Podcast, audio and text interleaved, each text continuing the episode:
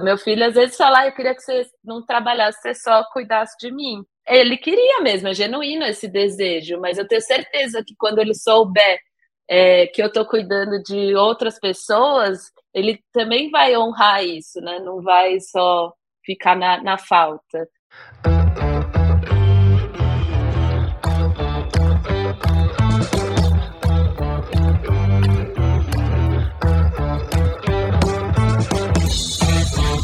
Bom dia, boa tarde, boa noite. Mais um desnegócio aqui ao vivo. Privilégio delicioso estar aqui com duas Fs, Florinha e Fernanda, dupla dinâmica, ou seja, a gente tá literalmente em casa hoje. Davi, quando você voltar, você vai ter um desafio, porque eu tô gostando de fazer o bom dia, boa tarde, boa noite. Para quem não viu o Davi aqui, não, ele não largou a gente, não abandonou o barco. Eu sei que o Davi tem experiência em startup, quando dá muito certo, Normalmente o povo desiste rápido, mas o Davi é empreendedor, aço. Então o Davi vai ter resiliência de aguentar os negócios por mais muitos anos. Então o Davi deve voltar semana que vem, galera, com várias novidades, enfim, tirar um sabático, mesmo que curtindo uma lua de mel. É, deve vir coisa muito bacana por aí, né? E hoje a gente vai falar de muita coisa muito bacana, mas antes de começar os assuntos, eu quero só honrar as marcas de casa, que ajudam muito a gente, não só nos episódios, porque normalmente as marcas são dos negócios, então os empreendedores e empreendedoras participam também de coisas relevantes dos nossos bastidores, mas honrar Filtros Europa, ou seja, Purificadores Europa via Manu, uma marca incrível, que tem puxado muito o território da água em vários episódios, a Zissu, que olha o Dormir e Viver, e hoje está ampliando, amanhã, se não me engano, amanhã não, semana que vem tem nova franquia, nova franquia não, nova loja deles abrindo em Campinas também, então num plano de expansão super legal de marca, qual pastor que chegou agora há um tempo falando para a gente falar um pouquinho sobre turismo, viagens e a perspectiva do empreender, e a do Ari, que é uma marca incrível, que tem tudo a ver com a Flora também, que tem a ver com novas tecnologias dentro do olhar da filantropia. Mas hoje, Fê, antes de apresentar a Flora, quero saber como você está, como está o tempo aí, direto de da onde? Direto de Atibaia, o tempo está ótimo. Tá quente, parece que vai chover, aquela coisa. Mas tá maravilhoso. Estou é, muito feliz de estar aqui nesse segundo episódio, honrando a lua de mel do Davi. E hoje falando com uma pessoa que eu admiro muito. Quando a gente ficou amigas, eu falei: não acredito que eu sou amiga dela, agora posso falar com ela no WhatsApp a hora que eu quiser. Porque a Flora é muito maravilhosa, vocês vão conhecer mais dela aí na próxima uma horinha, uma hora e meia. Uma, uma honra, Aziz, esse convite. E a gente tem um privilégio legal, né? Porque a, a lógica da, de organizar nossa agenda, que já tá meio que cheia até dezembro, óbvio que sempre tem espaço para pessoas incríveis, mas escolheu uma gravação muito simbólica. Não sei o dia que você vai estar tá ouvindo esse episódio, mas a Flora, literalmente, ela nasceu ontem, né? Ou seja, ela escolheu vir para o mundo um dia antes, não ontem literalmente, mas simbolicamente há alguns anos atrás, é, há bons anos atrás, ela escolheu vir. Então ela tá reciclada, reenergizada de um ciclo de vida é, vivo, né? Um ano autêntico de muito empreender. Flora é uma pessoa que ela, você fala da Flora, você já começa a dançar corpo, entendeu? Não é só porque ela se conecta muito com, com essa vibração física, mas é uma pessoa que empreende seis coisas, ou seja, negócios e, e projetos são a plataforma de vida dela, então ela tem uma organização social, ou melhor, quase duas, né? Ela tem a, a Movimentarte, que olha muito para o campo da dança como uma terapia, transformação e inclusão social.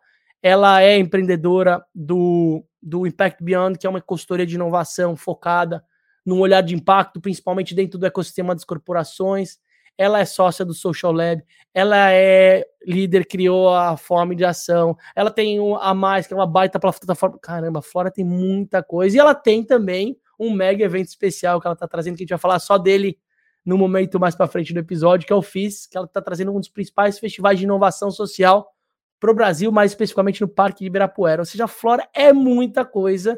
A gente até conversou de fazer esse episódio em algumas mais horas, mas a Flora também é mãe, e a Flora também tem esse desafio de equilibrar os, o malabarismo dos pratos, né? Então, a gente vai qualificar o nosso papo, Fló, para te ouvir ou para conversar com você durante uma hora e meia deliciosa, na presença das pessoas que estão ou participando do ao vivo, ou você que está ouvindo em algum momento da sua rotina.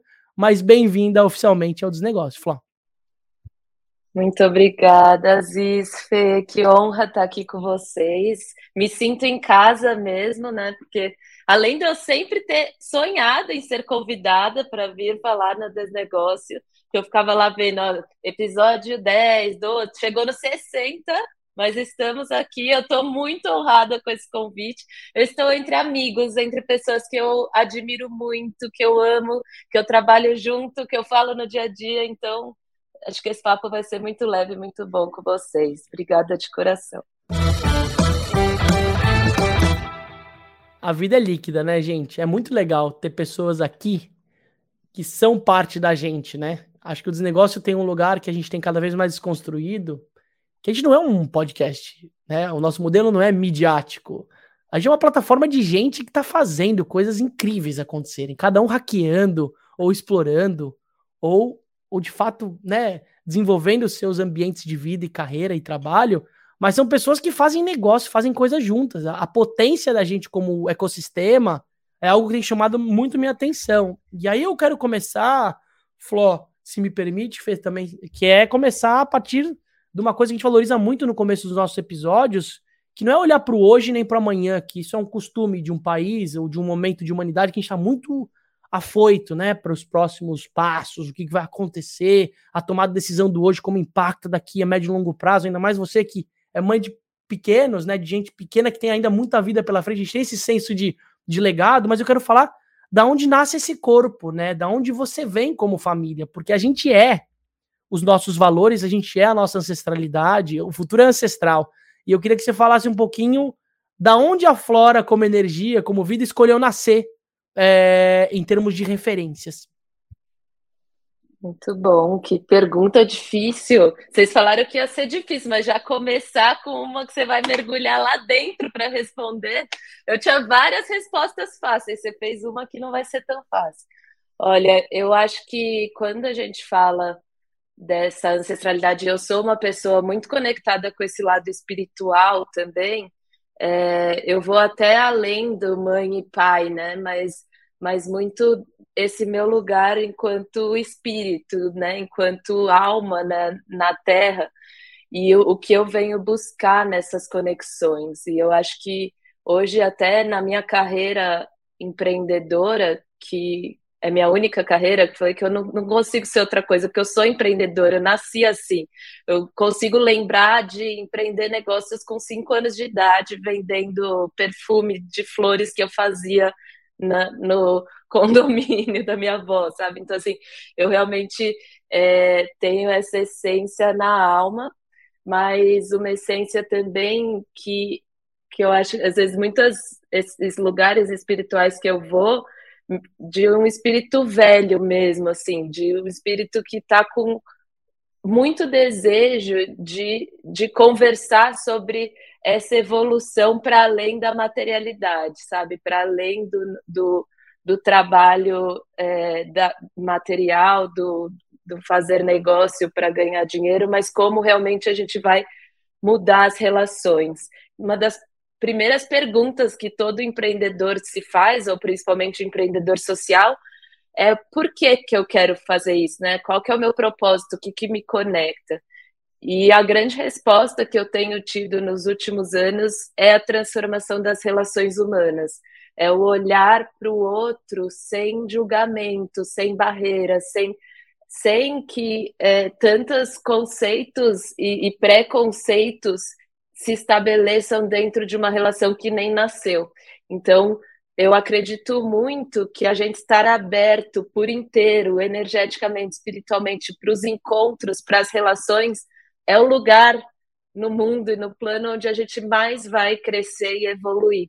E isso é, inicia todas as minhas tomadas de decisão profissional, pessoal, é, no dia a dia com a minha família, com meu marido, com os meus filhos, é como a gente está presente na nossa vida e nas nossas relações, criando vínculos é, verdadeiros, profundos, e a partir desse olhar de que nós, seres humanos, fazemos parte da natureza, né? Então, quando você fala ancestralidade, eu olho muito para esse legado que eu acho que os meus pais sempre me deixaram, que é um, um, amor e uma conexão muito grande com a natureza. Então, eu tive o privilégio de passar a infância é, na Bahia, passar a infância em Visconde de Mauá, no meio da natureza, com muita liberdade, até demais, né? Se for, minha mãe não, é, sempre foi uma mãe muito liberal. Aí eu vou para o meu segundo empreendimento com sete anos, que eu era guia turística da, das cachoeiras de Visconde de Mauá, sozinha, andando pelas pedras. Eu, eu fui tentando resgatar um dia todas as minhas ações empreendedoras desde a infância. E então acho que talvez essa ancestralidade, que é essa conexão profunda com a natureza, com o nosso ser, com o outro, é o que foi guiando a minha trajetória. E aí eu vou contar um pouco, né, quando eu entrei para dança, desde pequena também, e a dança como esse espelho da vida, né? Como esse a gente movimenta o corpo, a alma e as relações a partir desse encontro com o outro e com a gente mesmo. Legal, né? É, a, a, relação da natureza para a infância, né, gente? Eu tenho sentido isso, né? Porque eu sou uma. Eu sou paulistano, né? Eu nasci em Perdizes, eu tenho uma relação de nascimento dentro de um contexto cidade. E eu tô tendo o privilégio de criar um filho fora dela. É, o Benal nasceu aqui na Ilha Bela, mas ele, ele desde pequenininho ele já tinha relação com o mar, mas muito de crianças da, da pandemia, né? Então ele já tinha uma conexão, mas agora ele mora. Hoje ele se vê como ilha belense, assim, ele ele tem uma relação com a natureza aflorada e que vai mudar todo o código, né? Então, quando você traz esse insight, Flock, acho que é muito legal. Isso não é só na nossa infância, mas é qual o espaço que você está tendo na sua rotina como empreendedor para se nutrir e aprender com a natureza. A natureza não como o verde, a floresta, né? Porque não é algo separado da gente. É esse olhar mais integral que você fala. Então, se a gente não está atento a esse campo, isso vai impactar na performance, como você vai estar tá fazendo o que você vai estar tá fazendo, seja como um executivo, seja com um CNPJ, uma MEI, seja o que for, tem uma correlação que ela é direta. Então, talvez esse, esse lugar que você nasceu, que te deu essa excesso de liberdade, né? Mas não libertinagem, te deu esse lugar amplo de vai, vai, dava muito mais medo para uma criança, mas esse desafio é o que dá o friozinho na barriga, que se a gente perder isso uma hora, né, Fê? Se perder esse friozinho na barriga que dá toda vez, você fala, meu, como que eu vou fazer isso? Como que eu vou resolver aquela? Como que eu vou pagar aquele negócio? Como que eu vou achar uma forma de estar junto com elas fazendo negócio rápido? Se, se perder esse friozinho na barriga, perde a fé, né? Perde a força, né? Super, e eu acho que uma coisa que a Fló traz na fala dela, Zizi, que eu conheci é, pessoalmente ao ver ela atuando em todos esses negócios, é esse respeito pelos ciclos da natureza, sabe? E, e, que não são só da natureza, deveriam ser de todos os seres que habitam, né? E a gente às vezes quebra alguns ciclos quando a gente age artificialmente, ou procurando lucro a qualquer custo, ou procurando, né, é, de outras formas, assim, é, artificialmente a gente criando mais valor, sem respeitar os ciclos, respeitar é, os ciclos das pessoas mesmo, né? Não só, não só da natureza. E eu sempre vi muito respeito e muito cuidado com a Fló, é, com as coisas que ela trata nesse sentido, mesmo quando ela está tratando dentro de, de, grandes corporações ou né, na, nas consultorias de inovação e tal. Acho que a gente vai falar mais um pouquinho assim é, sobre esse, esse lado aí mais hardcore, hard skills que a gente tem que ter para estar tá dentro de talvez do mundo corporativo de hoje, mas que tem gente indo contra isso e tratando as coisas com o, o, respectivo amor pelos ciclos das pessoas e por que não da natureza, né?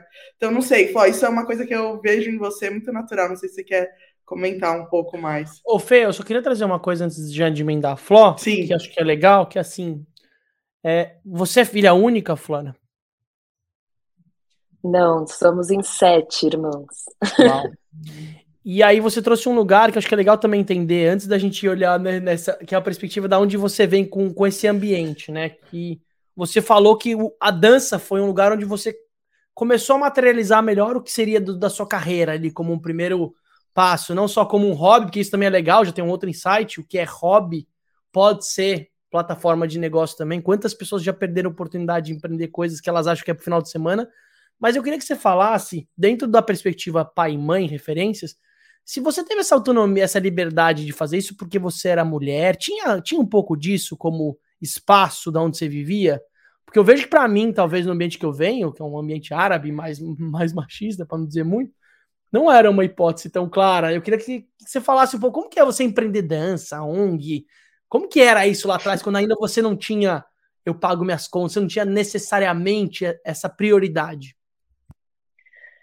É, não, é muito boa essa pergunta, porque realmente, é, sem dúvida, o cenário de onde eu vim moldou a minha personalidade e a minha forma de fazer negócio e fazer vida, né?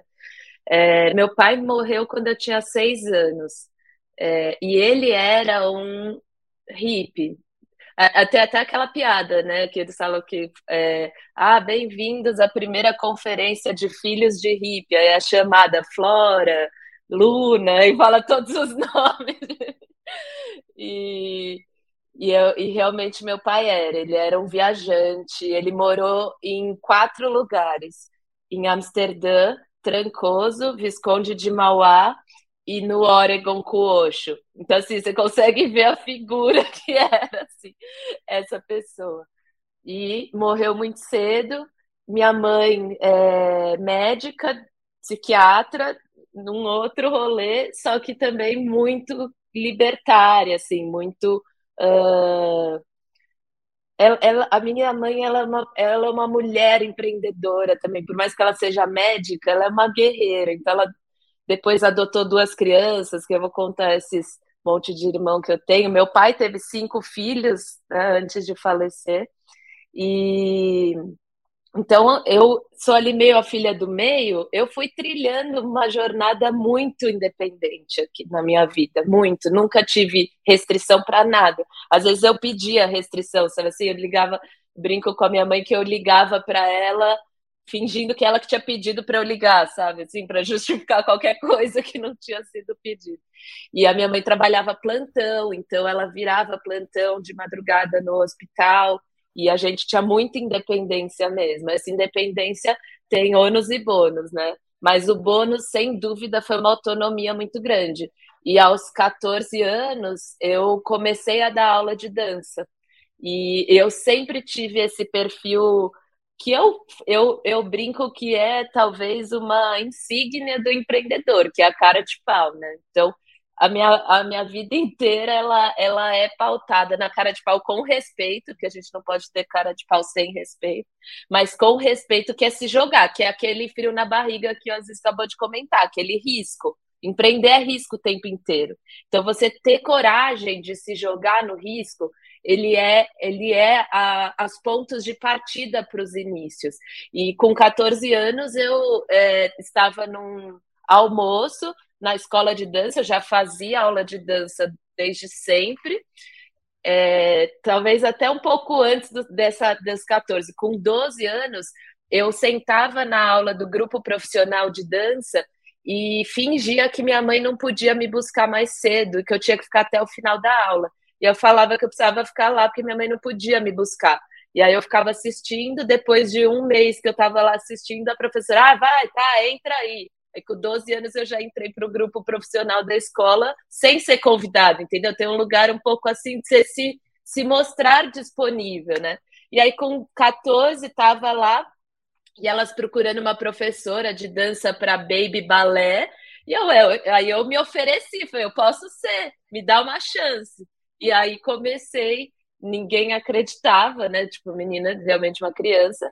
E comecei e não parei mais. Aí, com 18 anos, eu já dava aula o dia inteiro. E, e aí, eu não. Quando eu fui escolher a faculdade que eu ia fazer, eu não. Eu brinco, eu não tinha escolha. Eu já era bailarina profissional, já dava aula e eu amava aquilo. E quando eu passei na Unicamp para dança, eu falei, gente, minha vida agora é a melhor vida do mundo, eu só vou dançar para o resto da vida. Tipo, eu não preciso mais estudar na escola, aquela coisa chata. E, enfim, e aí se desenrolou em muitas histórias, mas esse começo foi. foi... E aí nunca ninguém, minha mãe nunca falou, ah, você vai fazer dança. E eu acho muito engraçado, às vezes, eu nunca parei para pensar se ia me dar dinheiro. E eu converso com meu marido, com as minhas amigas, e eles falam, gente, mas eu sempre tomei a decisão de que emprego, que faculdade que eu ia fazer, pensando no meu sucesso profissional. Eu juro para vocês, eu nunca parei para pensar se ia me dar dinheiro. E minha mãe nunca parou para questionar. Então é, é o oposto do, da limitação. É tipo, vai que é a sua paixão. E por muito tempo eu fui guiada por essa paixão 100%, assim, com muito privilégio para isso acontecer. Nós não esquecemos disso. Né? Total. É. Se você nasceu dentro desse contexto de privilégio, como ele de fato vira um pozinho mágico para você ser mais ousada, né? Tenho muita experiência com às vezes sucessores, porque no fundo a gente olha para, por exemplo, o exemplo de sucessor, não é só, porque todos nós somos, né? Tipo, não precisa ter um pai ou uma mãe empresária para você ser sucessor, você está herdando alguma coisa que você precisa canalizar em algo. E aí você tem sempre os três perfis, né? Que a gente fala que é o perfil mais o executivo que vai seguir o padrão, assim, que é o. Gente fala que às vezes é o playboy mais mimado, que às vezes ele não tem a força suficiente para poder seguir um caminho mais autoral, então ele fica muito preso ainda num lugar meio de utilizador daquilo.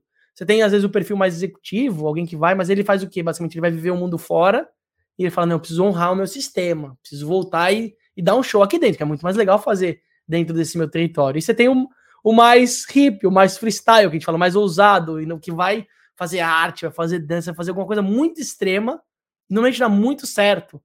Porque ele faz porque ele sabe que se der tudo errado, e aí isso é, é uma voz interna, né?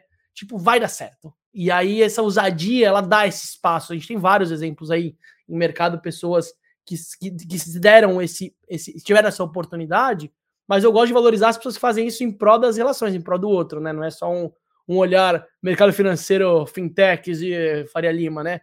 Não, é alguém que faça uma proposição muito legal. Então eu queria trazer só uma coisa, você falou da dança como esse seu lugar de, cara, não foi por dinheiro, mas você escolheu ter o melhor trabalho da sua vida, né? A melhor profissão da vida é, é viver, acordar e sonhar com a dança, mas eu queria que você falasse um pouco da dança, até porque a gente tem um ambiente homem masculino que escuta bastante aqui. E a dança não necessariamente é um repertório tão claro, né? O gingado é uma coisa meio. E eu queria que você falasse da, da dança como expressão. Você usa até o aspecto terapêutico. Eu tenho, enfim, na SCAP a gente trabalha muito em algumas atividades é, de biodança, que é incrível, tem muita coisa, né? Tem dança ancestral. Eu queria que você falasse um pouco de como você vê esse lugar, menos na caixinha, e como isso tem tudo a ver com vários bloqueios e vários desafios de pessoas que vivem aspectos que às vezes ele não nomeia como, como dança. Ele ou ela, né? É, a dança, eu acho que sem dúvida é muito louco, porque a quantidade de habilidades que eu uso no meu dia a dia, trabalhando com grandes empresas e corporações que vêm da dança, é inacreditável. E as pessoas não, não avaliam isso, não acham nem que, que existe uma ligação entre as coisas. Então, eu fiz um trajeto único de aprendizado que às vezes é difícil até reproduzir, porque ele vem de um lugar intangível. Então, a dança, principalmente a faculdade de dança, ela, você não aprende a dançar. Muitas vezes a pessoa já sabe dançar quando ela entra na faculdade de dança. Você aprende sobre metodologias e teorias relacionadas ao corpo. E hoje a gente sabe que todas as nossas conexões cerebrais estão ligadas com os nossos mais de 20 milhões de sensores espalhados pelo corpo. Então, se a gente ignorar que o processo intelectual de aprendizado se dá pelo corpo também, a gente está ignorando a ciência para partir por aí. É, na faculdade de dança, a gente também tem muito estudo de história da arte, história da dança, cultura, então você tem um aprofundamento teórico muito grande e teórico também na, fisi na fisiologia. Então, a gente tem aula de anatomia junto com a medicina da Unicamp. A gente tem aula de fisioterapia, a gente tem aula de desenvolvimento motor. É, e, mas o que mais eu me apaixonei e que foi a minha, o meu estudo é o entendimento dessa conexão mente-corpo, né? De que tudo está conectado. E aí o desenvolvimento de diversas metodologias que te possibilitam esse profundo autoconhecimento, que vai desde é, anatomia e, e, possibilidades, então estudar LABA. LABA estuda é, dimensões, então plano alto, médio, baixo, velocidades, é, como que o corpo explora os diferentes qualidades de movimento, tônus muscular, é, e aí isso vai criar um canal de criatividade na sua mente, no seu corpo que você nunca experimentou. Então, quando você é, absorve para o seu corpo é, as múltiplas possibilidades de, de expressão que você tem, você amplia um canal cerebral de criatividade e expressividade. E aí você vai é, poder explorar um universo novo de aprendizados que tem a ver com a sensibilidade. Então, quando eu estou falando de dança, improvisação, então você trabalhar essa expressão criativa através do corpo e da dança, você vai trabalhar seus cinco sentidos. Você vai trabalhar o, o, é, o sentido do tato, e não só o tato pela mão, mas do corpo inteiro, do toque do outro, da conexão com o outro, da sensibilidade dessa conexão, desse toque sutil entre, entre o outro, da escutativa do outro em todas as dimensões, do, da, e, e, que é uma escuta que vai muito além da auditiva. Da auditiva também, qual que é a inspiração que uma música, é, um barulho, um som de percussão me traz e que explora essa criatividade. O olhar é, atento a todos os os espaços, tempos e movimentos do que acontece no, num espaço de improvisação, é, o, os gostos também, e, e, tudo isso vai despertando um novo caminho de aprendizado. E quando é, eu, eu levo isso para o Movimentarte, né? Então, contando aí, não sei se eu estou atrapalhando o fluxo, mas contando a primeira iniciativa, né, que eu tive aos 19 anos, que foi começar a aula de dança para pessoas com síndrome de Down, esse mundo se abriu para mim, que foi entender a possibilidade de desenvol desenvolver a metodologia que nos anos seguintes eu fui desenvolvendo é, para que as pessoas com deficiência intelectual que têm dificuldades de aprendizados aprendam conhecimentos e conteúdos pelo corpo que não está conectado com a dificuldade intelectual, é uma inovação surreal que a gente chegou. É chegar com alunos em níveis de desenvolvimento nunca antes visto, com bailarinos. Hoje a gente tem uma companhia de dança profissional com bailarinos com síndrome de Down, com DRT, que já dançaram em vários países, que estão se apresentando em vários teatros. E esse lugar de desenvolvimento humano que a dança proporcionou nesse contexto do Instituto Movimentarte, ele foi o primeiro é, abertura de olhar para mim das possibilidades. E aí, quando eu empreendi o Movimentarte, é, eu tive também a minha primeira oportunidade dentro do ecossistema de inovação e empreendedorismo social, que foi com a Red Bull Amapico, que uh, foi quando também me apresentaram ao mundo do impacto social, ao mundo do empreendedorismo, porque até então eu era do mundo da dança. Que e legal. eu não tinha nem visão do, de que eu era empreendedor e do que eu estava fazendo era uma inovação. Eu realmente estava dando aula de dança para um grupo a partir de uma pesquisa que eu desenvolvi na universidade, porque eu passei seis meses da universidade em, em Lisboa e conseguir voltar e começar essa aplicação. Quando a Red Bull, então, eu, eu, eu né, me, me descobre, eu descubro esse mundo é, do empreendedorismo, um novo universo se abre. Por isso que eu sou muito fã de programas de aceleração, de, de formação de rede, de ecossistema, porque ele, essa, esses coletivos e esses programas, eles impulsionam esse entendimento dos, da pessoa empreendedora dentro de um ecossistema.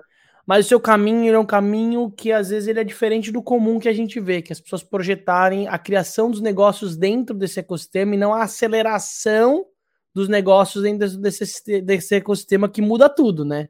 Você falou que você pegou algo que ele é original, que ele é íntegro, ele nasceu de dentro, que você tinha uma, dele não um negócio, mas uma forma de uma tese, você falou um estudo ele nem tinha um olhar, talvez, como CNPJ necessário, não tinha um olhar disso. Mas quando você, alguém falou, meu, você tem uma potência que ela é muito sua, e talvez a sua identidade como empreendedora tem tudo a ver com ele, isso é um outro ponto também.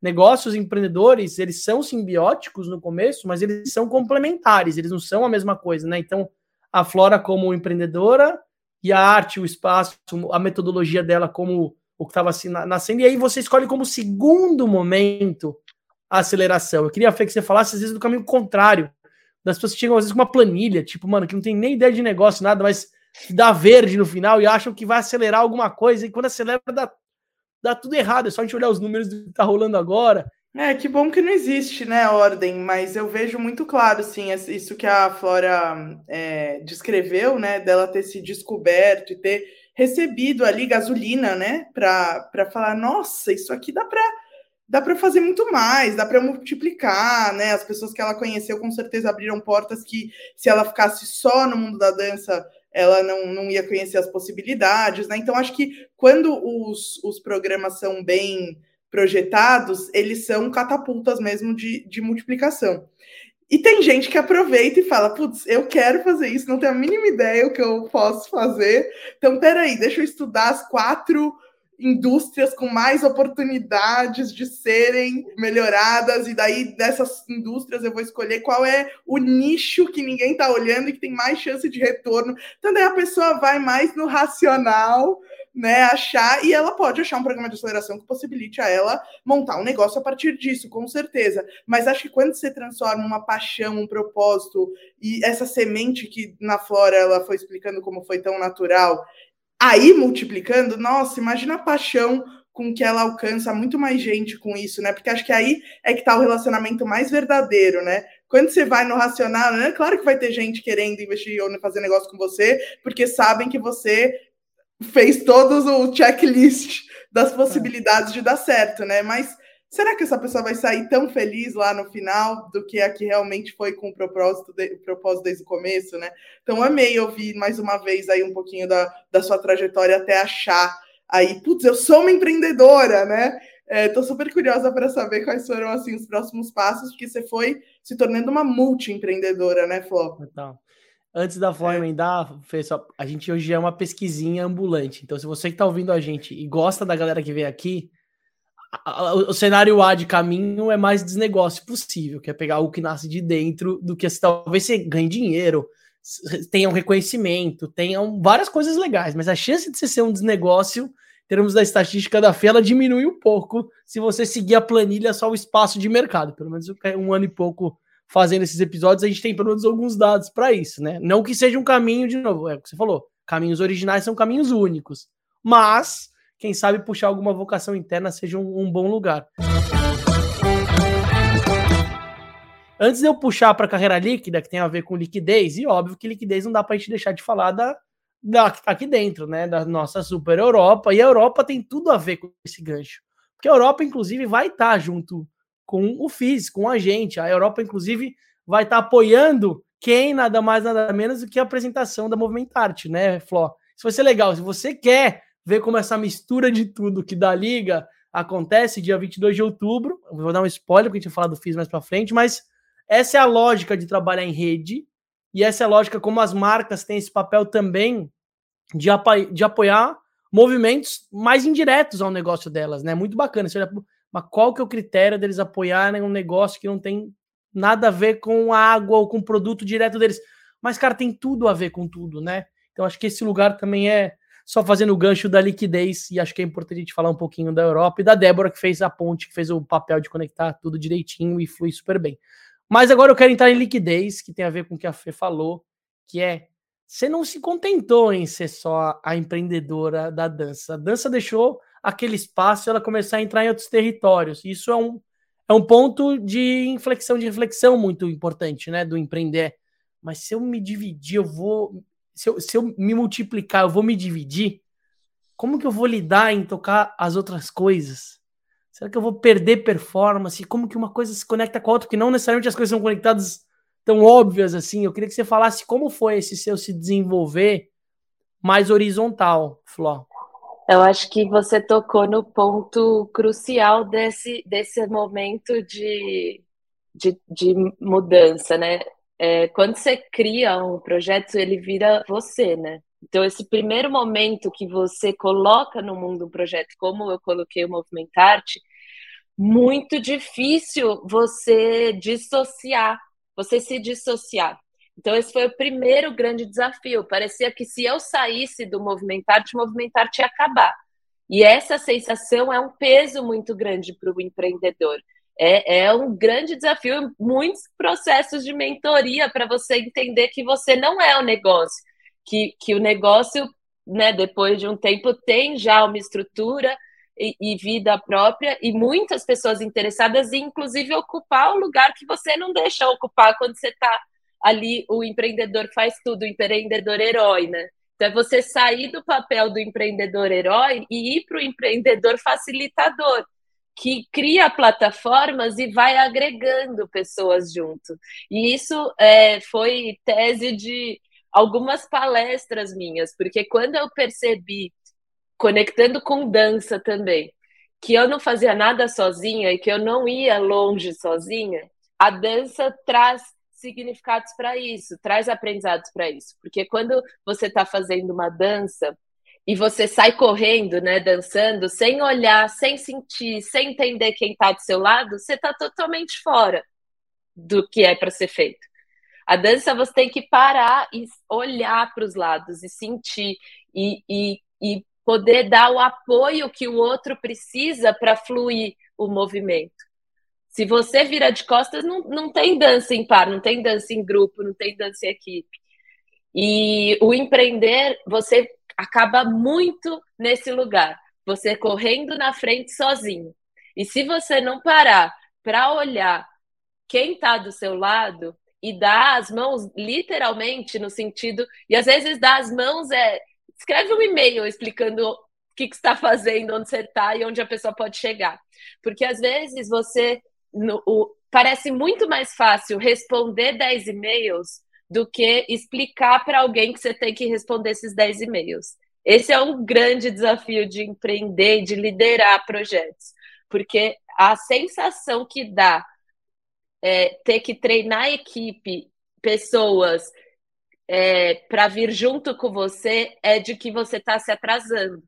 Porque é muita coisa e você vai sempre querendo resolver tudo. E o empreendedor resolve tudo muito fácil, principalmente quando o projeto fica tão é, incrustado na pessoa, né? Então, tipo, tinha coisas que as pessoas nem ouviam. Então, tinha a Lígia Oliveira, ela, ela fundou o Movimentarte comigo é, desde que a gente virou uma organização social mesmo.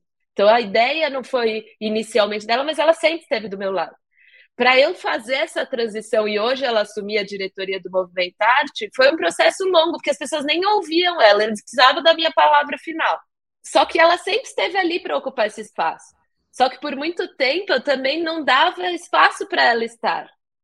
E, e corria na frente sem conseguir parar e explicar onde é que ela entrava, como que ela fazia, para eu poder sair. Então, essa transição do movimento arte foi a mais importante da minha vida, porque eu tinha a sensação quando eu saísse ia acabar. E a hora que eu saí só cresceu. Só cresceu porque tinha gente também apaixonada, tinha gente também disposta a ocupar esses lugares. E eu acho que sempre tem, quando você para para fazer junto. E esses são alguns dos aprendizados da colaboração, né? Esse tempo, essa escuta, diálogo, presença, troca. Uau, só uma coisinha eu... que você falou legal aqui, que é a da liderança solitária, mas você falou também da, da liderança dinâmica, que é um outro conceito bem legal, né? Para a gente uhum. olhar e se empoderar cada vez mais, que não necessariamente é uma liderança por hierarquia, né? Porque a corporação ela dá muito claro esses boundaries, esses limites das relações, mas o empreender ele tem essa essa dança. A própria sociedade por si só tem um pouco disso, né? Às vezes sócios estão num momento mais sensível, mais delicado de vida, ou estão mais Sim. inseguros, o outro tem que criar uma força interna para ir equilibrando. Então, esse espaço que você fala, que para você foi literalmente, não foi simbólico, foi realmente sair para que outras pessoas pudessem florescer dentro da organização, também tem formas de fazer isso que não precisam ser tão abruptas, né? Que a gente vai aprendendo a fazer isso uhum. melhor, né? É, e até hoje eu não saí totalmente, né? Então tem muitas estruturas que ainda eu vou, vou levando junto. É, mas, assim, me abriu muito espaço e tempo para trilhar outros sonhos, porque, como você disse, eu não consegui ficar naquela caixinha. E aí, quando eu entrei para a Red Bull, eu tive a oportunidade de levar essa metodologia e essa compreensão do corpo para empreender todos os empreendedores sociais da rede. E aí foi o meu MBA, minha pós, meu qualquer coisa que vocês quiserem chamar em negócios de impacto, porque eu viajei é, por sete vezes com a Red Bull para imersões de dez dias com empreendedores. Então foram 70 dias em imersão profunda com empreendedores da África do Sul, da Inglaterra, dos Estados Unidos, da Áustria é, e aqui do Brasil. E, e nessas imersões a gente fazia, eu fazia o Body Journey, que era a jornada do corpo para o empreendedor. Então, eu desenvolvi essa metodologia que ele analisa todas as habilidades do empreendedor a partir do corpo, fazendo dinâmicas de conexão com o outro, consigo mesmo, com essa escuta, com esse é, esse entendimento de conceitos e sensações e sentimentos é, de uma forma mais profunda, menos racional. Então é muito fácil a gente falar, como que é a tristeza? Todo mundo sabe o sentimento da tristeza. Agora, qual que é o sentimento da colaboração? Qual o sentimento da, da escuta ativa, do trabalho em rede? Como que o meu corpo se coloca numa num palco para um pitch, como que o meu corpo se coloca na escuta da rede, da minha equipe, do grupo, do coletivo, como que eu estimulo os meus cinco sentidos para sentir mais, para escutar mais, para estar mais. Então, essa, essas dinâmicas a gente tinha uma hora por dia que eu facilitava. E aí eu passava o resto do dia participando de todos os outros workshops, de modelo de negócio, de comunicação, de. É, então, de, deixa eu ver se eu entendi. Você usou, você usou o ecossistema de um monte de gente muito legal para fazer o que você já gostava, mas envelopar numa metodologia para somar com aquilo. Então, é, você, era, você era inovação dentro daquele contexto, ninguém manjava. É que nem contador que fala coisa difícil para você achar que é, é da hora, mas você não entende nada, né? Você fala uma linguagem diferente, mas você tinha uma conexão direta com o que as pessoas faziam. E ainda você se desenvolvia, você tinha um espaço de escuta e de aprendizado com um monte de gente muito legal. Cara, isso, isso, é, isso é muito mais legal que o MBA lá fora, hein, gente? Foi. Não, e foi um grande presente da vida, assim, porque é isso, por duas vezes, e era sempre nas periferias, então, assim, na periferia de Joanesburgo, sabe? Na periferia é, do, do, do, de Baltimore, nos Estados Unidos, assim, como a comunidade negra Animal. nos Estados Unidos. Então, você entendendo contextos sociais é, de diversos países, e então não só mergulhando na parte teórica do empreendedorismo e dos negócios de impacto, mas nos contextos sociais, nos debates sociais, né? O que, que é o racismo nos Estados Unidos, o que, que é o racismo no Brasil, é, quais são as questões sociais da Áustria, né? Que você acha no imaginário que nem tem problemas sociais. Então você vai, é, você vai realmente se aprofundando dentro de de temáticas com diferentes perspectivas e que foi um grande presente na minha vida, assim, um,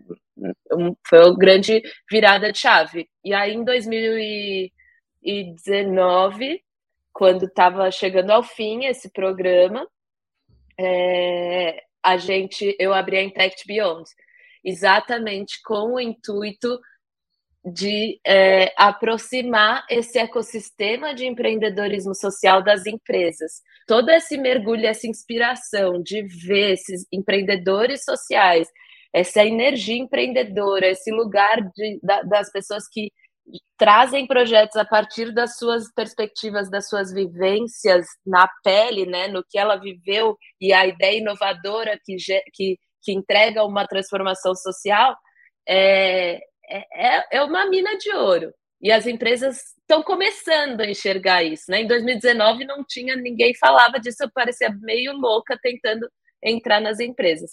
Em 2020 veio o boom do, do ISD junto com a pandemia e ficou muito mais fácil explicar o que eu faço, que é só falar ISD, a pessoa não entendeu, mas ela já começa a discutir.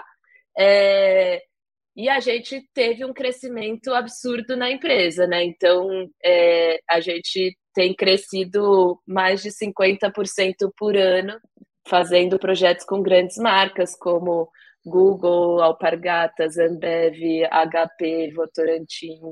E, e aí eu entrei nesse mundo hardcore também, mas é o que a Fê disse, tentando manter essa essência, e eu sinto que hoje é o diferencial que os meus clientes buscam e, e gostam, é, de escutar, que é a sensibilidade em primeiro lugar, as relações humanas em primeiro lugar, as construções verdadeiras e baseadas em dados, que é o que a gente preza, né? Como que a gente faz qualquer projeto ser o mais verdadeiro possível, gerar o maior impacto possível, escutar essa comunidade o máximo possível. E aí, só para finalizar, a gente faz, então, dentro de diferentes projetos, muito diferentes um do outro, essa transversalidade, mesmo se são questões ambientais, sociais ou de gestão de projetos, a transversalidade da responsabilidade social, do olhar da diversidade e da inclusão e do olhar é, do negócio em si, né? Então, realmente a gente fala de quebrar esse, essa barreira entre é, lucro e impacto social. Essa pausa é uma pausa estratégica mais do que parar para beber uma água, é a oportunidade de você seguir a gente e poder compartilhar esse episódio para alguém. A gente está aqui para fazer você empreender do seu jeito. Eu tava com o Hugo anteontem, que é um dos fundadores do Capitalismo Consciente, um tiozão super legal, do bem, assim, cheio de energia, e ele começou o papo falando de uma empresa que a gente talvez vai colocar ele numa jornada, feita uma jornada da Scap. Falei, essa empresa eu conheço. Quando eu fui lá procurar um trabalho, para ser o, o, possível CEO, eu nem participei do processo porque eu era velho. Ele trouxe uma perspectiva de um desafio, né, de, de como a gente lida ainda com essa questão, né? E eu, mas eu queria fotografar uma coisa da fora, até quero ver isso com você, Fê, dentro dos ecossistemas você permeia, muito de inovação, de startup, que é a importância de você sustentar esse lugar do diferente, do que vai gerar um ruído, do que vai provocar algo, que às vezes é o oposto que a gente vê, né? O mundo corporativo, ele normalmente ele, ele valoriza mais a, mais que ele tente falar muitas vezes, ele é mais, é, ele é mais igual, assim, é muito mais padrão as coisas. Em vários lugares a gente está numa fase, como você falou, o ISD como teoria e como prática, está num caminho ainda. Mas eu vejo que a Flora conseguiu sustentar um lugar que não deve ter sido fácil também, né? Flora não tem muito glamour, de ser diferente, de falar uma língua diferente, de talvez responder a coisa com mais calma e qualidade, por trazer uma coisa mais abstrata, na hora de explicar um conceito e talvez não amarrar. Você tem vários aspectos que pode gerar um pouco de fricção, mas fricção aprendendo dos negócios que é bom. Fricção é quando gera um atrito que vai bagunçar o outro lado da história. E muita gente às vezes desiste desse lugar e quer ser igual aos outros para ser aceito, né? Quantas pessoas, ainda mais no ambiente que a gente está vivendo agora, você precisa falar a mesma língua da fé, falar de agroecologia, falar de ecossistema de startups, falar de sei lá, maternidade, paternidade, para Fê ser minha melhor amiga. Mas às vezes o que ela mais espera, não no curto prazo, mas no médio e no longo, é o oposto disso, né? Então eu queria, Fê, que você falasse um pouco de como você sente isso como um ativo do empreender, mais do que o território onde você vai empreender, como a gente falou lá atrás, se é educação, se é saúde, se é longe, é qual o seu papel como líder ou como empreendedor, empreendedora, e como você vai sustentar, às vezes, ser o diferente, ser o oposto naquele naquele lugar onde você está fazendo alguma coisa relevante. Nossa, eu adorei. Acho que essa fala da Flora trouxe tanta coisa assim importante, mas é, realmente é isso que elas estão tentando fazer na Impact Beyond, de levar essa inovação social para dentro, parece que vai contra até o próprio ritmo das corporações, né? Porque normalmente as corporações vão, não, a gente sempre fez desse jeito, está dando certo, vamos continuar fazendo desse jeito aqui. E daí muitas vezes não percebem que é isso que é a derrocada, né? Se você continuar fazendo as coisas do mesmo jeito que você fazia antes, e até porque o ESG veio para ficar, né? daqui a pouco ninguém mais vai aceitar lidar com, com. Eu espero que isso esteja mudando cada vez mais rápido na cabeça das pessoas, né? Delas estarem se tornando conscientes no capitalismo e sabendo que ativismo é o que você faz todo dia no supermercado com as marcas que você consome, né? Então, essas, essas marcas têm que se ligar e não fazer tudo do mesmo jeito que elas fizeram a vida inteira, né? E acho que a Impact Beyond é essa sementinha aqui que vai lá e fala: olha, eu posso te ajudar a perceber como é que você faz um pouquinho mais diferente, né? E, e acho que foi isso que a, que a Flora trouxe desde o começo, esse olhar de, puxa, não mais do mesmo, mas olha só, o seu corpo fala, olha só, as pessoas é o mais importante do, de qualquer negócio, né? Então, acho que o que é, a Impact Beyond também traz no papel da Fora, das fundadoras, é vamos olhar primeiro para as pessoas, como é que a gente está impactando elas, tanto dentro quanto fora, os clientes, os funcionários. Os, é, é, uma coisa tão é, humana e, e, e próxima que não tem como dar errado no final, porque você está escutando, a escutativa. É realmente assim, tá bom, qual é o problema atrás do problema que estão falando para a gente que é o problema? Né? Então é muito isso, é. sabe? Então, né, Flávio? Eu tô, tô aqui não, só e eu acho coisa. que é, é legal isso também de né, contar aqui que hoje nós somos uma equipe de 10 pessoas, né? e muito complementares. Então, a Carol Gentil, minha sócia, a Camila Camilo, que criou né, com a gente desde o início essa estrutura, são pessoas incríveis e muito diferentes de mim. Então, isso é muito legal, né? Uma mais é, olhando para o negócio, veio do mundo corporativo, tem esse, esse mindset mais de crescimento, é, estrutura de negócio tal. A, é, outras com, com um olhar mais de dados, de, de realmente trazer tudo para uma organização muito metodológica, estruturada. Então, é essa complementariedade de toda a equipe que é o grande sucesso, porque e aí que é aquilo voltando lá naquele papo atrás que a gente não faz nada sozinha. E eu acho que o meu papel que vem dessa trajetória que eu estou contando para vocês, que tem a ver com a comunicação, com, com esses novos olhares, essas novas linguagens que a gente pode implementar dentro de contextos tradicionais, é, é muito complementar. Mas a grande estratégia e a nossa forma de entrar é falando a língua das empresas. Eu chego um pouco depois. eu chego um pouco depois. Óbvio que na, eu falo meio lento, então as pessoas já, desde o primeiro momento, já acham eu um pouco hippie, mas é, a parte mais hardcore da, da dança tal, não dá para falar.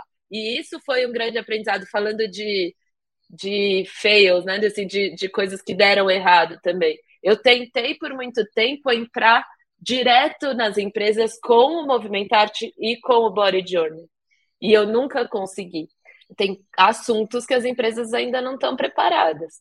E o assunto da dança, da pessoa com deficiência, ainda é muito tabu. Então, eu hoje sofro para captar recursos muito baixos para o Instituto Movimentar sobreviver.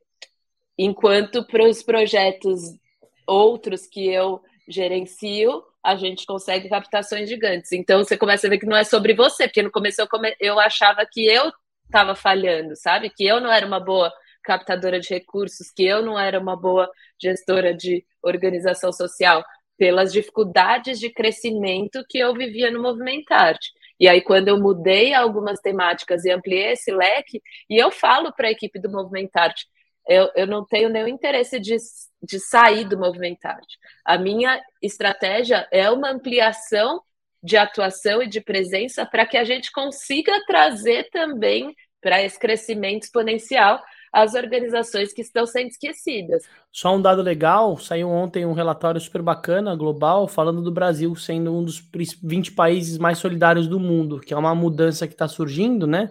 Em termos do Brasil aprendendo, talvez a pandemia acelerou muito, mas a doar foram, se não me engano, 1,4 bi doados, é, e que representa uma coisa muito bacana, mas ainda tem um aprendizado que a gente puxou isso nos últimos episódios. A gente teve um episódio muito legal, último falando com o Wagner do, do Prato Verde Sustentável, que esse dinheiro ainda está muito concentrado, né, Flora, que é em poucas organizações sociais. Ainda tem uma cultura da corrupção que ela impregna e vira um trauma, um pré-conceito, porque quando você aprofunda melhor, você entende que tem uma doária que trabalha com inteligência de doação, com modelo de transparência, mas às vezes os pequenos que são os que mais precisam daquele recurso, acabam não sendo tão interessantes para as corporações, né? Que às vezes olham nas ONGs uma projeção de vitrine, que é uma loucura, é uma, é uma insanidade, né? E a gente vive muito isso. Ah, mas eu vou doar lá o negócio da forma, é tão pequenininho. Cara, eu prefiro doar para uma grande, de novo, pesos e medidas, né? Mas acho que a gente precisa olhar para um olhar mais democrático e de inclusão de iniciativas menores, porque isso é o que você falou, Flávio. O quanto que você precisa de montante para gerar um X de impacto que você gera no seu projeto. Perto, às vezes, de um investimento maior, é, com. Não vou citar nomes agora, porque a gente está com um processo recente interessante, mas é uma lógica de a gente olhar como intraempreendedores, pessoas que têm recurso disponível, ou até fundos familiares, né? Não é só corporativo. Oh, mas aí acho que entra também o poder das redes, né? De como algumas pessoas emprestam a sua reputação e, e, falam, não, então vai vir mais um monte de gente comigo, né? E acho que está tá sendo um modelo que está que tá indo até no, no, terceiro setor sendo mais comum. É, poxa, então vem comigo que eu já tenho aqui um monte de, de gente que me dá dinheiro e eu vou distribuir, né? Então, enfim, acho que dá para melhorar muito, mas, mas com certeza, assim, rede, rede é, é o jeito de da gente se multiplicar, né? No terceiro Total. setor. Ah, eu, vou, eu vou aproveitar o tema, então, para contar do Fome de Ação e do Mais, que são exatamente projetos que Boa. nascem para viabilizar é, essa transformação, né? Na pandemia eu falei, cara, não tem como eu me dizer empreendedora social e ver a situação da fome no país e não fazer nada. Porque a gente fica muito, a ah, minha causa é essa, minha causa é essa. Falei, nessa situação não existe causa, não existe causa mais prioritária do que a fome no país. Antes de falar de qualquer coisa, a gente tem que olhar para isso. E aí eu comecei uh, um movimento que primeiro foi uma aliança de negócios de impacto, tentando compartilhar esse pensamento com parceiros da rede. Gente, a gente trabalha com negócio de impacto, a gente fala que nossos negócios são de impacto, são empresas B. Como que a gente vai se mobilizar aqui junto, que seja cada um dando é, 5 mil reais fazendo uma vaquinha, a gente compra a cesta básica e distribui. Consegui muito engajamento, mas pouco dinheiro. Formei uma rede de 40 empresas bastante interessadas em estar junto e acreditando nesse movimento. E comecei a ir para captação. Então, eu fui para todos os clientes da Impact e parceiros e falava: gente, eu queria é, doar. E meus clientes caminhavam para a área que estava cuidando das doações para alimento e eu tentava qualquer doação para fazer uma distribuição. E de todas as empresas que eu conversei, eu ouvia: não, ah, infelizmente a gente já doou. Todas, não teve uma que doou nesse primeiro momento. Todas falaram: eu já doei, eu já dou para ONG tal, eu já dou para organização tal, e portas fechadas. E aí é, eu falei, cara, tem alguma coisa errada aqui, porque tem muita gente passando fome. Não dá para a gente ouvir essa frase, eu já doei, com tanta gente passando fome. Doa de novo, então, né? Vamos continuar doando.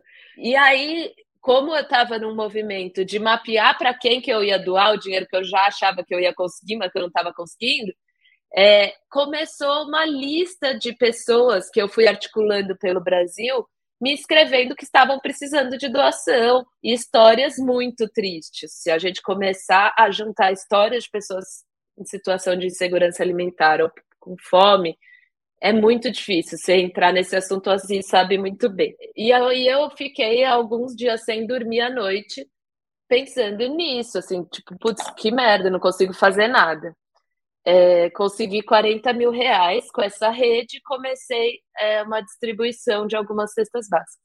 Aí eu falei, vamos juntar as coisas então. Então a gente vai doar para quem não está tendo acesso às doações e visibilizar quem não está tendo acesso.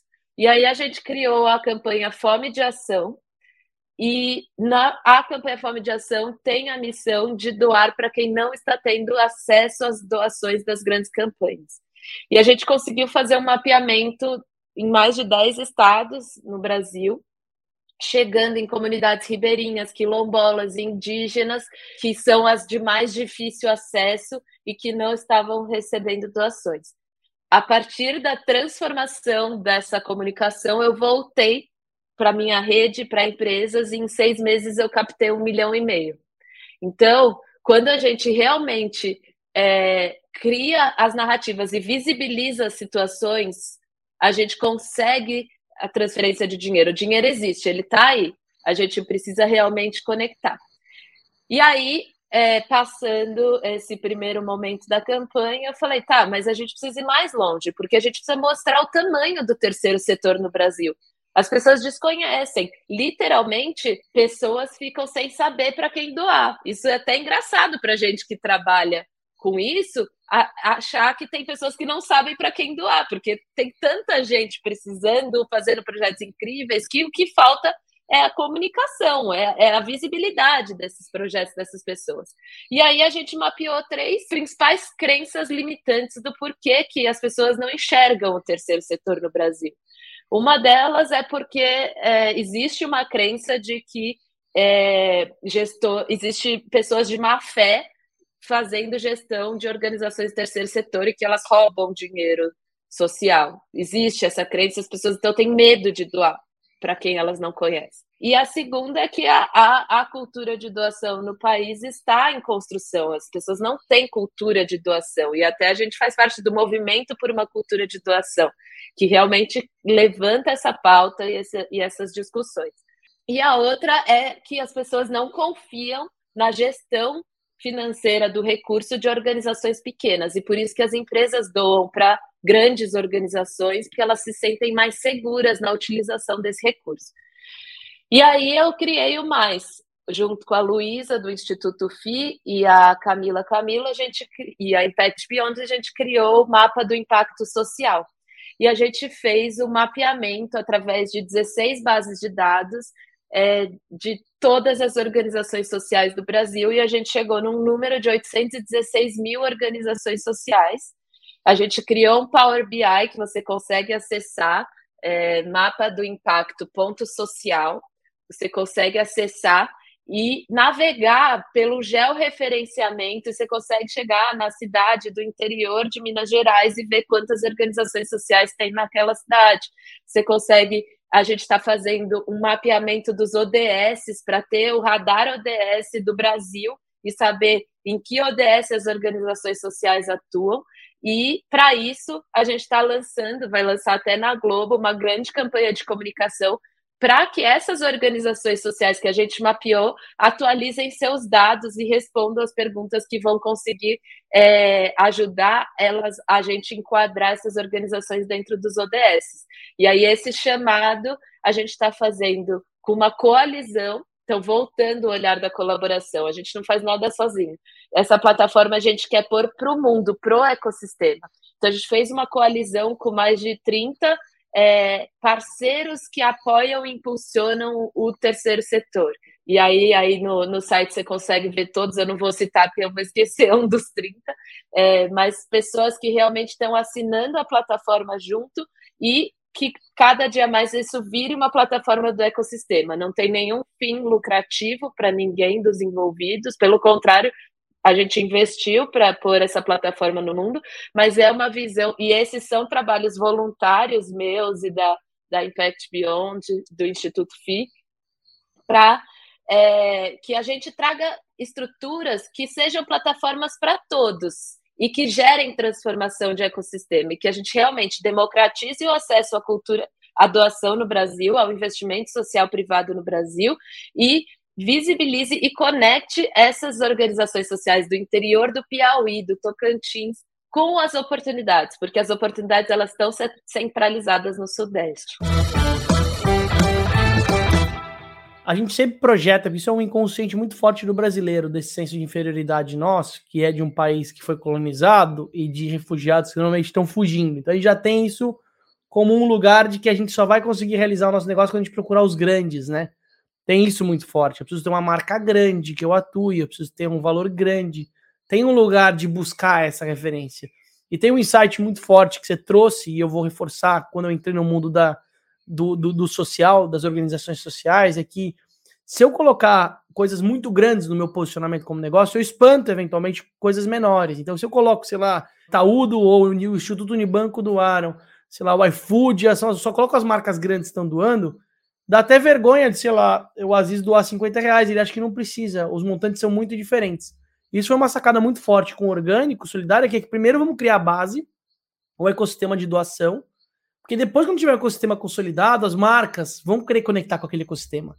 Mas isso demorou, a gente precisou passar um pouco disso. Eu faço analogia do terceiro setor, porque o terceiro setor ele tem milhões de analogias, porque ele não é separado do mundo dos negócios. Ainda mais, cada vez mais, ele está conectado. A gente tem episódios brilhantes aqui com o Piponzi, o episódio com o Léo da Cital, e tem muita coisa muito legal de episódio para você que está querendo olhar, que existe uma sinergia que ele, ele se comporta como um negócio. Só que o modelo dele, em vez de olhar como um lucro para ser dividido por acionistas, talvez, o lucro vai ser para gerar mais abundância, para ele se desenvolver como, como modelo, né? E aí, trazendo essa perspectiva de, cara, tem um negócio, começa pelos amigos, família, começa menor, olha para um lugar mais fácil, olha para a quantidade de pessoas e não para o volume financeiro.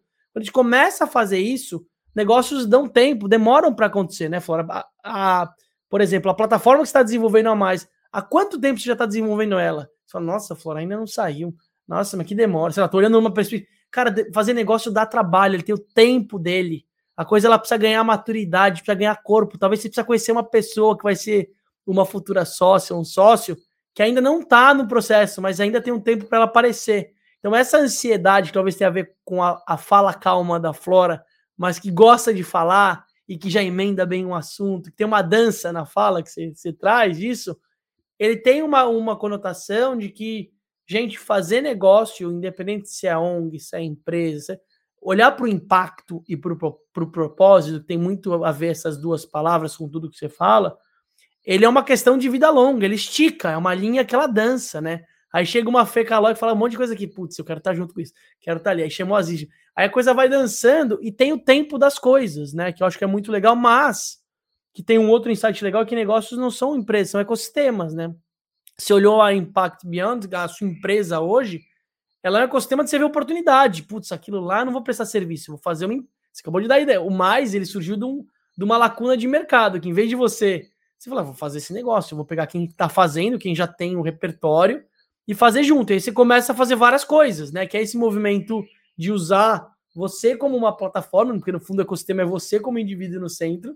Você tem as suas empresas, as suas iniciativas, os seus projetos, ou que vai, você vai dando nome para cada um deles mas eles são formas de você ir dançando e se manifestando, né? E isso é muito legal, mas tem um desafio que eu queria que você falasse, que é o desafio de uma agenda de sete dias por semana, um desafio de equilibrar a maternidade, equilibrar maridão no jogo, que o mundo não é exato, esse equilíbrio não é o meio, não existe, ai, vou marcar no meu horário para sair às seis. As Issu sabe muito bem que é dormir e viver, né? Que tipo, às vezes, um dia que você vai estar tá saindo às seis, mas com a cabeça explodindo, você não vai ter qualidade para estar tá com, com seus filhos, sei lá, não vai ter qualidade para se entregar numa relação que seja que relação que for. Porque a coisa é líquida, mas eu queria que você falasse como você lida com esse desafio de uma pessoa tão família e tão gente, como são, como que é lidar com tanta coisa e com pouca agenda. Olha, aí a gente vai para os desafios mesmo, porque esse eu não tenho resposta nem solução, porque eu estou vivendo no mergulho do grande desse grande desafio, né? É, eu tenho conversado com alguns amigos empreendedores também essa essa contradição da gente achar que trabalhar com propósito a gente pode é, a gente trabalha mais, sabe? Porque a gente acha que é tá tudo conectado, né? Tipo, é minha vida. Eu tenho muita dificuldade de desligar, muito. Eu sonho com, com os projetos, eu, eu fico tendo ideia o dia inteiro, é, eu não consigo, e isso eu não acho legal, parar às seis e, e focar só na, na, minha família, nas minhas coisas, sabe? Eu fico querendo contar as coisas depois. E, e eu acho que hoje eu estou vivendo um grande desafio, que é esse equilíbrio, principalmente agora com o festival aí há 10 dias, esse esquece equilíbrio, né? Estou trabalhando até meia-noite e a partir das, das da meia-noite um, é, sem parar, dormindo e vivendo isso. É, e depois do festival eu tenho esse desafio para começar realmente a entender como equilibrar isso eu consigo ter momentos de qualidade de presença com a minha família e com os meus filhos, mas a demanda está muito alta. E aí eu começo a ficar angustiada também, porque eu sou uma pessoa que gosta de parar e responder as pessoas com calma. Aí eu começo a ver 100 mensagens no WhatsApp não respondidas, e aí vai ficando insustentável. Então, eu conto muito com a minha equipe para dar conta de tudo que a gente está fazendo, mas como eu até falei, como vocês fizeram uma pergunta de como criar novos negócios, falando, estou precisando aprender como não criar novos negócios, porque é uma impulsão, é, assim, é compulsão de tipo ver uma oportunidade. A minha cabeça é assim, e fico disponível, disponível, a pessoa acha que tem tempo, de conversar, porque assim, as pessoas vêm conversar comigo, eu dou ideia de 10 negócios que a pessoa pode pode criar, porque realmente eu tenho, é, é natural de mim, então é muito natural criar. É vocação, né? É uma vocação. Inteiro. É, só que agora eu tô na hora de cuidar um pouco e, e, dar uma segurada, pisar o pé no freio, porque é, chega, chega a perder a qualidade, sabe? Se a pessoa quer marcar uma reunião comigo, não dá. Tipo, a ano que vem a gente acha uma agenda. Eu acho isso muito feio. Acho feio eu ter que responder que eu não tenho tempo de conversar com alguém. Que, ai, conversa com, com alguém da minha equipe para marcar o horário comigo. Mas, infelizmente, com seis agendas vivendo e cruzando ao mesmo tempo é o que está acontecendo. E aí, esses questionamentos que eu tenho entrado agora, assim, como que a gente estrutura, é, e a gente tem uma pessoa agora, gerente de projetos, a Clara maravilhosa, que está ajudando muito a gente a, a reorganizar processos que é, aliviem tempo para que a gente tenha tempo de qualidade. Então, na Impact, a gente põe muitos processos legais. Então, toda sexta-feira tem a reunião de celebração, toda segunda-feira tem o café da manhã. Então, são processos de humanização, porque senão a gente é levado numa enxurrada de demandas que eu nunca vivi, porque há dois anos atrás eu vivia só na dança, né? Só no corpo. Então, eu era, eu vim do lugar mais conectado possível para um lugar de demandas muito grandes é, corporativas, né? E, e aí eu tô nesse momento de resolver isso também, não deixar passar muito. Nossa, assim, desculpa, vou pular aqui, porque é isso, dois anos atrás, né, a Flora CEO, a Flora businesswoman, a Flora líder, era, era um, um outro lugar, né, Flora, e, e acho que a gente tem falado tanto como, é, poxa, tem exemplos maravilhosos durante a pandemia de mulheres que lideraram seus países, né, e todo mundo ficou, uau, que mais mulheres estejam na liderança, né? Com todos esses skills maravilhosos que a gente tem.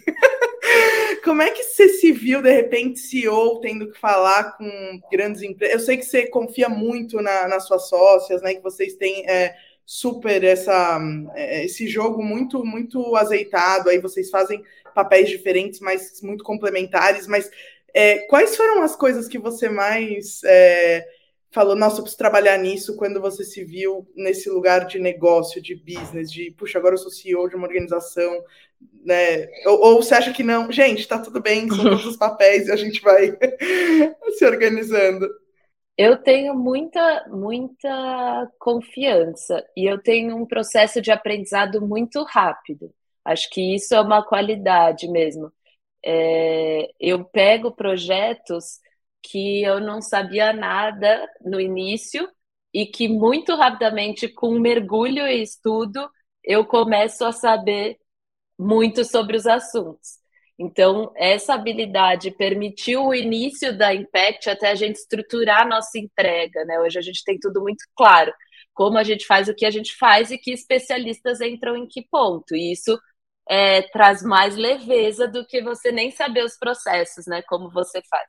Então, eu, eu, eu mergulhei, eu, eu tenho uma habilidade de aprendizado rápido que me fez é, traduzir muitos conhecimentos que eu já tinha para esse mundo corporativo.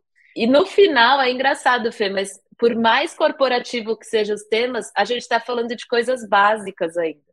A gente está falando de justiça social, a gente está falando de é, olhar para o outro, de escutativa, de habilidade de é, criar uma estratégia conectada com a realidade, né? Então, assim, o, o que eu mais agrego não são coisas que, que eu precisaria é, de uma universidade inteira para saber, são coisas que o meu profundo conhecimento em diversidade e inclusão, responsabilidade social, justiça social e a minha capacidade de humanização dos assuntos resolvem, às vezes, muito mais do que uma estratégia que, que antes eu não tinha tanto conhecimento, né? Então, é, eu acho que essa dança mesmo das complementariedades que entregam hoje os melhores resultados que a gente tem. E eu sou workaholic, então eu faço os projetos e a gente faz muito bem feito, porque a gente faz com muita dedicação por muitas horas, né?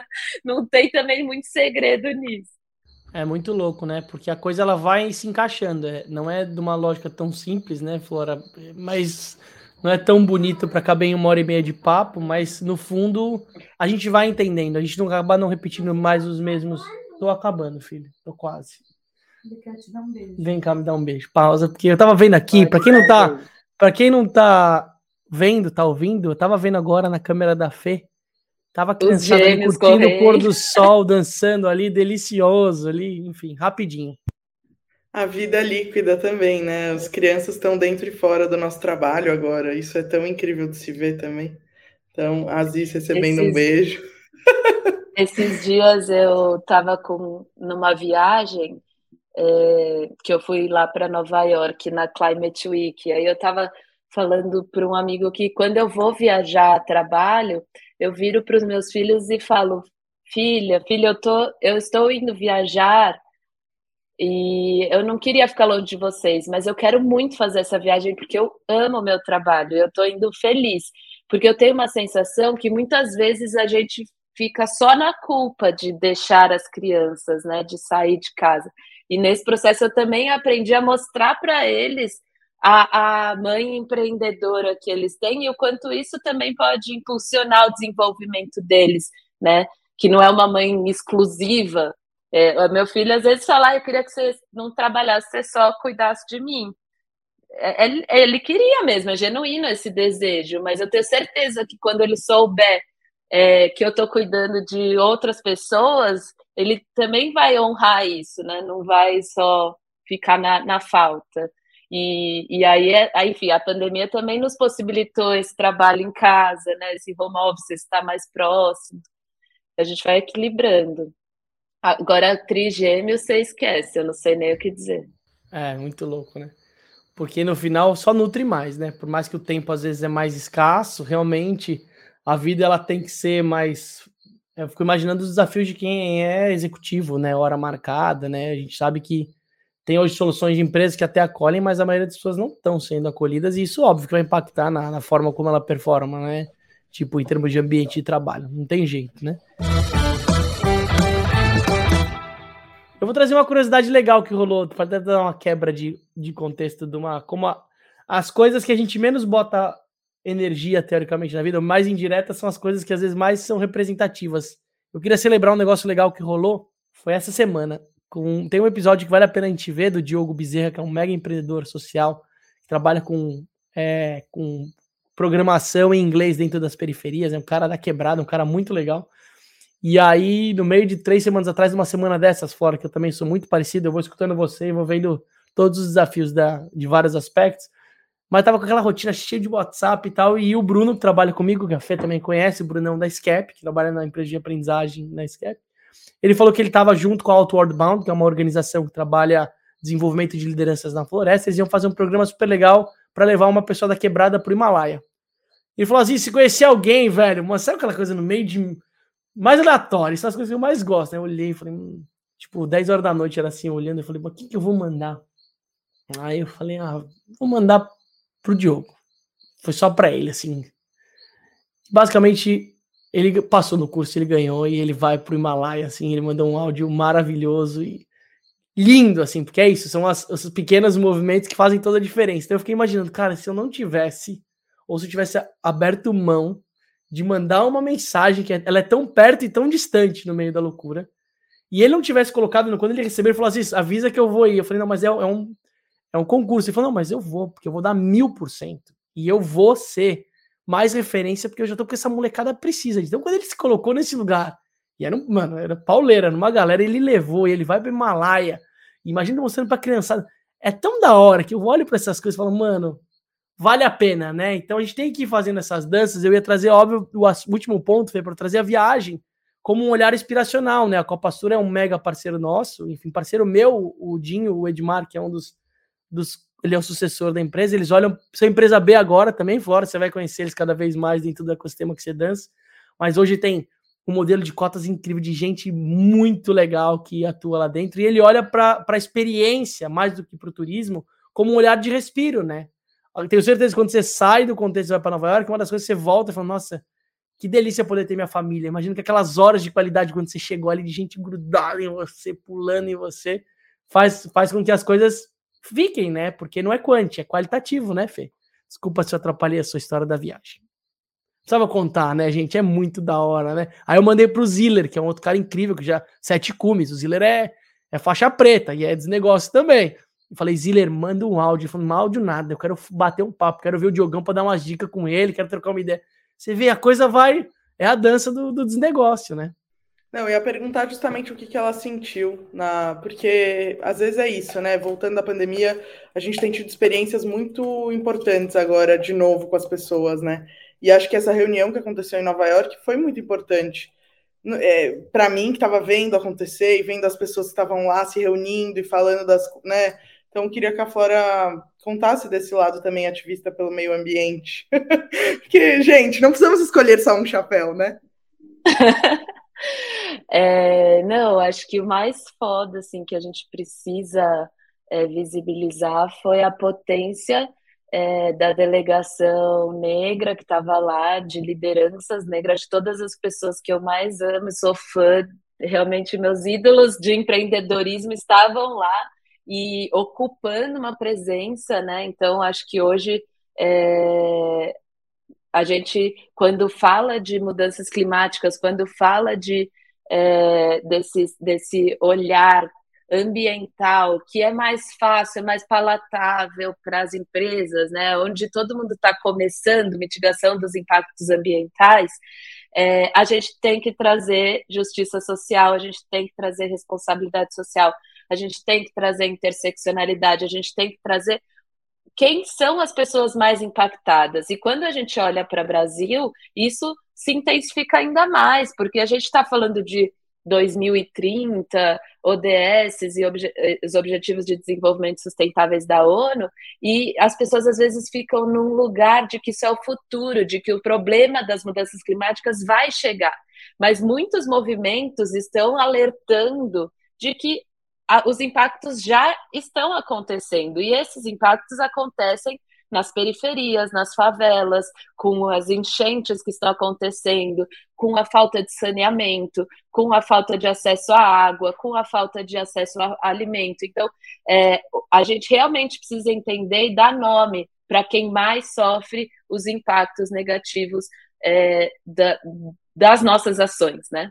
Então, quando a gente fala de mudanças climáticas, o que eu mais gosto, o que eu gosto de falar, o que eu gosto de pautar é a justiça social, é quando a gente realmente entende que as coisas não estão desconectadas, de que falar de, de meio ambiente não é falar de floresta e Amazônia, é falar de gente, inclusive porque na Amazônia tem gente, tem famílias, comunidades indígenas sendo é, mortas, né? Genocídio indígena acontecendo, as leis ambientais sendo devastadas, e, e com isso a Amazônia as florestas sendo derrubadas. Só que quando a gente derruba florestas, a gente também é, derruba casas, a gente derruba estruturas e, e, a gente precisa realmente reformular essa economia para uma economia para uma bioeconomia, para uma economia da floresta em pé que fortalece os pequenos produtores. E aí a gente não vai perder esses últimos cinco minutos para deixar de falar do FIS, que é o Festival Internacional de Inovação Social, que o Aziz está do meu lado, fazendo uma curadoria incrível, falando de alimentação, rituais alimentares, falando de é, sociobiodiversidade, economia da floresta em pé, e o festival vai acontecer dia 22 de outubro no Parque Ibirapuera, com uma agenda maravilhosa que você pode encontrar é, no nosso Instagram, fis.br, fiz com dois Is, e que vai ter é, uma união realmente de todo esse ecossistema que a gente está falando desde o início, de empresas conscientes, de empreendedores sociais, de pequenos produtores, de, de projetos como Orgânico Solidário, Pacto 15 por 15, a Doare, e que vão realmente. É, trazer, a gente fala que o FIS constrói presentes sustentáveis através de ações práticas e do convite é, para celebração.